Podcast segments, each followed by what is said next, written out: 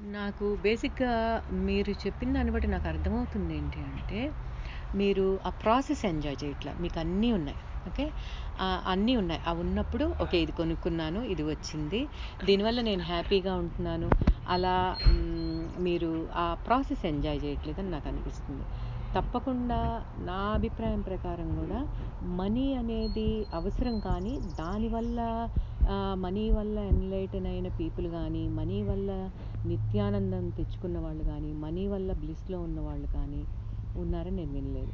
ఎందుకంటే మనం బుద్ధుడిని తీసుకుంటే ఆయన రాచరికం అంతా వదిలేసి ఆయన అవన్నీ వదిలేసి కానీ ఆయన ఎన్‌లైటన్‌మెంట్ సాధించలేకపోయారు.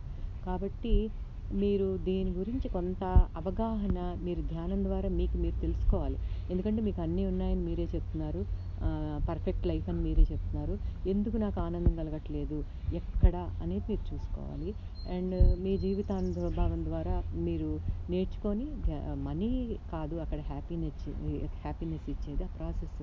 ఎందుకంటే నా వరకు నన్ను అడిగితే నేను ఆ మనీ వల్ల చాలా చదువుకోగలిగాను. ఇక్కడికి వచ్చిన తర్వాత కూడా I did my masters in psychology.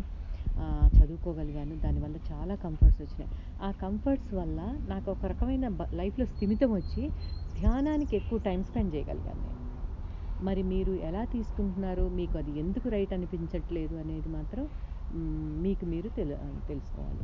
Money అనేది ఎప్పుడు స్టేటస్ సింబల్ కాదు. మే మనీ అనేది ఇప్పుడు మనకొక ప్రతిదీ ఒక అవసరం. ఉంటే లైఫ్ కంఫర్టబుల్ తినటానికి కావాలి. నాకు తినటానికి, ఉండటానికి ఉంటేనే కదా నేను దేవుడని ఆలోచించేది. ఆధ్యాత్మికత లేకపోతే ఏముంది పరిగెడుతూ, పరిగెడుతూ ఆ పైసా తీసుకురావడం కోసమే మన జీవితాలు అయిపోతాయి. సో, మీరు బేసిక్‌గా ఏం చేస్తారంటే మీరు కూర్చోండి. కూర్చొని మనీ లేనప్పుడు ఎందుకు ఉండాలనుకున్నారు? వస్తే ఎందుకు హ్యాపీగా ఉండలేకపోతున్నారు? అనేది నాకు తెలిసినంత మటుకు నేను చెప్పడం కంటే, మీరు మీ ధ్యానంలో కూర్చొని, లేకపోతే మీరు మీరు ఆత్మ విశ్లేషణ చేసుకొని మీరు ఆహ్, తెలుసుకోవాలని నేను అనుకుంటున్నాను.